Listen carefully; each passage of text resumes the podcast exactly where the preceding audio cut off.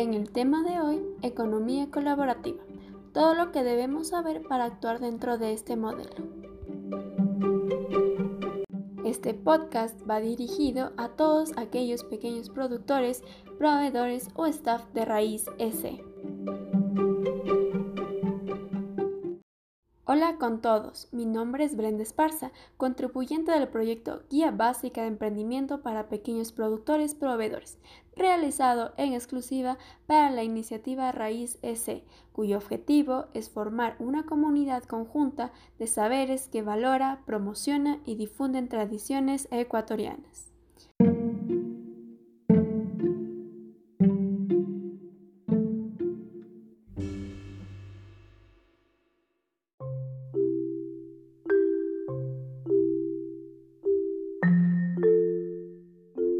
En este podcast se hablará sobre la economía colaborativa.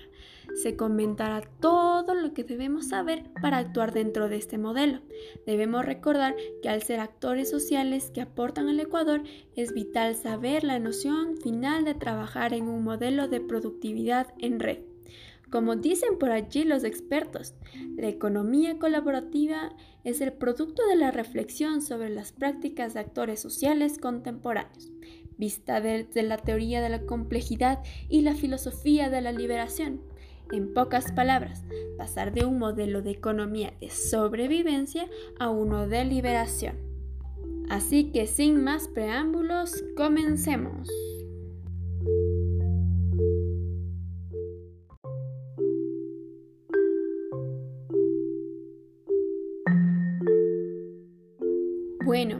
Tema es muy amplio, vamos a tener que reflexionar algunas cosas. Ustedes se preguntarán, ¿por qué es importante la economía circular en estos días? Según la entidad financiera BBVA, una economía circular es aquella que intercambia el ciclo típico de fabricación, uso y disposición a favor de la mayor reutilización y reciclaje posible. Cuanto más tiempo se usan los materiales y los recursos, más valor se extrae de ellos. Nuestro modelo de desarrollo desde la revolución industrial se basó básicamente en extraer recursos de la naturaleza en el estado tan natural para poder procesar y generar productos para consumirlos y luego desecharlos. Con la situación actual del COVID-19, ¿Creen ustedes que es factible seguir viviendo de la misma manera que los últimos 50 años? Actualmente las zonas urbanas requieren 40 mil millones de toneladas de recursos y se espera que para el 2050 se requieran 90 mil millones. Por lo tanto, cada vez más personas habitarán en las ciudades y por ende se requerirán más alimentos. En el futuro es muy probable que la escasez venga a la humanidad. Los seres humanos tienen la capacidad de generar productos que sean saludables de origen, como Raíces C los está haciendo. Cabe destacar que parte de lo que es la economía circular tiene que ver con el rediseño y cómo estamos produciendo y utilizando los recursos de nuestra naturaleza con el fin de producir nuevos productos para que desde el momento de la concepción del producto se vayan pensando en que no existe un ciclo de vida final, es decir, su uso o consumo vuelva a la naturaleza. En lo personal me gusta ver todo como un cuento. Te invito a escuchar la siguiente historia, Economía de la Sonrisa, y podrás entender lo obsoleto de la economía tradicional. Comencemos.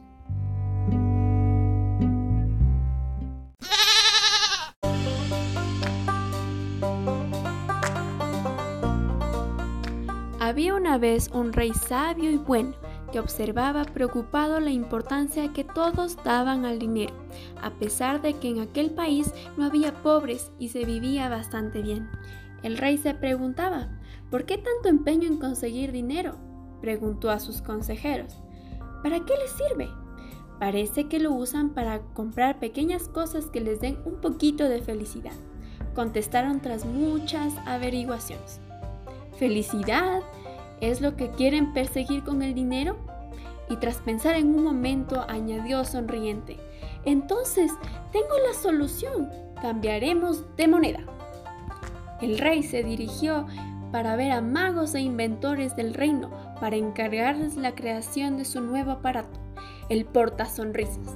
Luego entregó un portasonrisas con más de 100 sonrisas a cada habitante del reino e hizo retirar todas las monedas. ¿Para qué utilizar monedas si lo que queremos es felicidad? dijo solemnemente el día del cambio. A partir de ahora llevaremos la felicidad en el bolsillo. Gracias por el portasonrisas, dijo el pueblo. Fue una decisión revolucionaria. Cualquiera podía sacar una sonrisa de su portasonrisas, ponérsela en la cara y alegrarse durante un buen rato. Pero algunos días después, los menos ahorradores ya habían gastado todas sus sonrisas y no sabían cómo conseguir más. El problema se extendió tanto que empezaron a surgir quejas y protestas contra la decisión del rey, reclamando la vuelta del dinero. Pero el rey aseguró que no volverían a haber monedas y que deberían aprender a conseguir sonrisas igual que antes conseguían dinero. Así empezó la búsqueda de la economía de la sonrisa. Primero probaron a vender cosas a cambio de sonrisas, solo para descubrir que las sonrisas de otras personas no les servían a ellos mismos. Luego pensaron que intercambiando portasonrisas podrían arreglarlo, pero tampoco funcionó. Muchos dejaron de trabajar y otros intentaron autenticar cualquier tipo de locura. Finalmente, después de muchos intentos en vano, el casi por casualidad, un viejo labrador descubrió cómo funcionaba la economía de las sonrisas. Aquel labrador había tenido una estupenda cosecha con la que pensó que sería rico, pero justamente entonces el rey había eliminado el dinero y no pudo hacer gran cosa con tantos exquisitos alimentos. Él también trató de utilizar para conseguir sonrisas, pero finalmente, viendo que se echarían a perder, decidió ir por las calles y repartirlos entre sus vecinos. Aunque le costó regalar toda su cosecha, el labrador se sintió muy bien después de haberla hecho, pero nunca imaginó lo que le esperaba al regresar a su casa, con las manos completamente vacías. Tirado al suelo junto a la puerta, encontró su olvidado portasonrisas, completamente lleno de nuevas y frescas sonrisas. De esta forma descubrieron en aquel país la verdadera economía de la felicidad, comprendiendo que no puede comprarse con dinero, sino con las buenas obras de cada uno, las únicas capaces de llenar un portasonrisas. Y tanto y tan bien lo pusieron en práctica que aún hoy siguen sin querer saber nada del dinero, al que solo ven como un obstáculo para ser verdaderamente felices.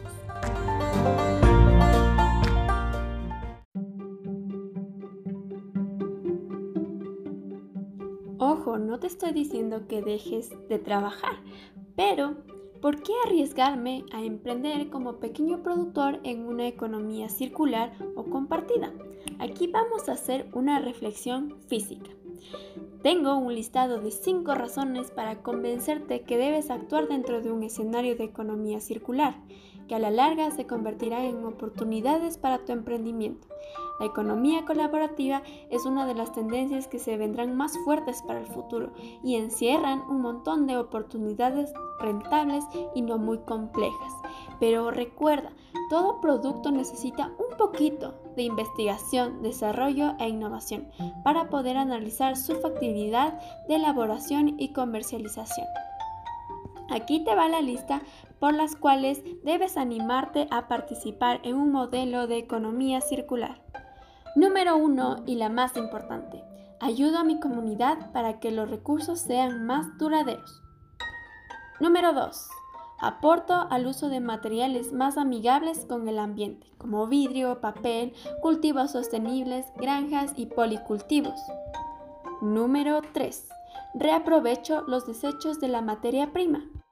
Número 4. Reparo lo dañado, es decir, no caigo en el modelo típico del consumismo. Número 5. Está bien usar cosas de segunda mano, no hay de qué avergonzarse. También te voy a dar unos consejos extra. vas a proporcionar a la sociedad formación y preparación de una nueva era de consumidores. Y siempre ten presente que es muy importante la digitalización para compartir nuestros nuevos productos o servicios, ya que vivimos en una sociedad hiperconectada.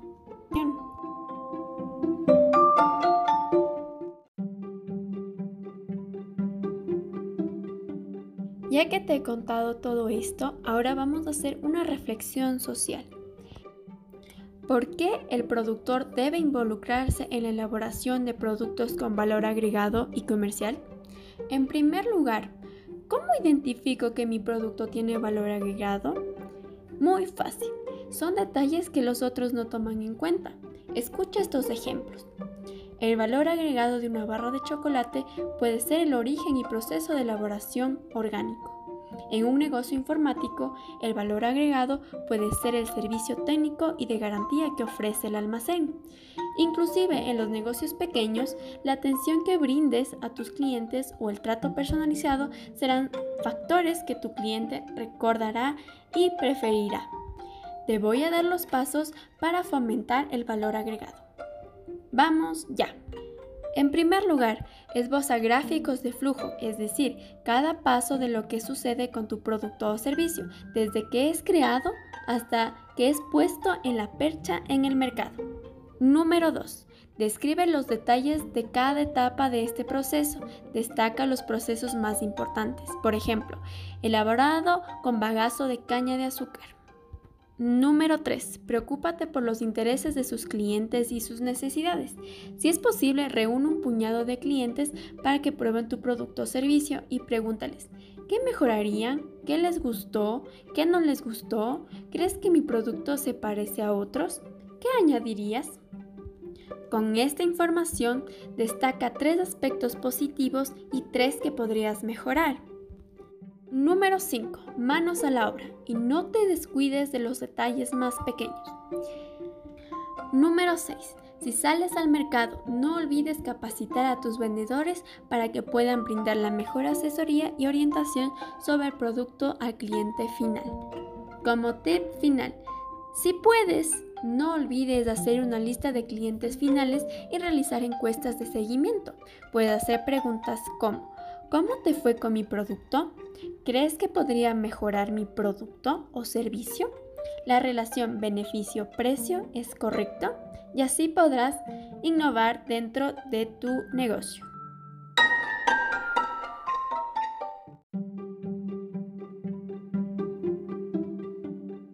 Y tú como emprendedor dirás, mm, no estoy muy convencido, pero vamos a ver dentro de una reflexión muy emocional dentro de ti, cómo la productividad del trabajo impacta positivamente en tus emociones y en los pequeños productores. Veamos.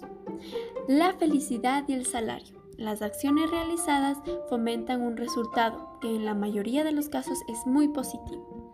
Este resultado fomenta la felicidad, que a la larga se convierte en una entidad comunitaria. Según estudios, un ente feliz da más de lo que recibe. La felicidad y el rendimiento. Una persona feliz dentro de un modelo orgánico puede producir hasta un 25% más que dentro de un modelo económico común. Curioso, ¿verdad? La felicidad también va de la mano con el ambiente de trabajo. Producir dentro de un medio con indiferencia, miedo y disgusto podría generar un mal ambiente en la producción de un bien o servicio, y esto se podría ver reflejado en un ámbito financiero.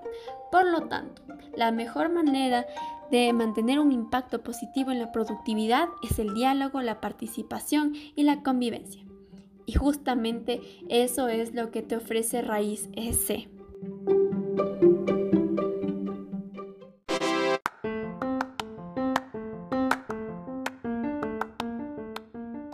Para ir cerrando, es muy importante que consideres ir transitando de un modelo de economía de sobrevivencia a uno de liberación, con todos los elementos que te mencioné antes.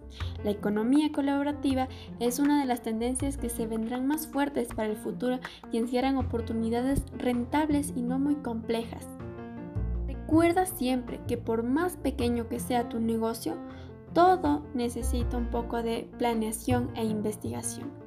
Ahora que ya sabes algunos tips para desenvolverte mejor en este modelo económico, toma el toro por los cuernos. Mi recomendación es que optes por seguir los lineamientos e investigues más del tema. Si te gustó este tema, no olvides replicar junto a tu familia y tus amigos para que escuchen los beneficios de la economía colaborativa. Aquí van algunas preguntas para ti, para que puedas reflexionar un poco más. ¿Te parece que el cuento de economía de la sonrisa hace alusión al modelo de economía tradicional? ¿Sí? ¿No? ¿Por qué? Si pudieses colocar más razones para actuar dentro de un escenario de economía circular, ¿cuál sería? Y la última pregunta, ¿crees que el valor agregado es fácil de identificar en tu rol de negocio? Espero que esto te haya servido mucho. Nos vemos la próxima.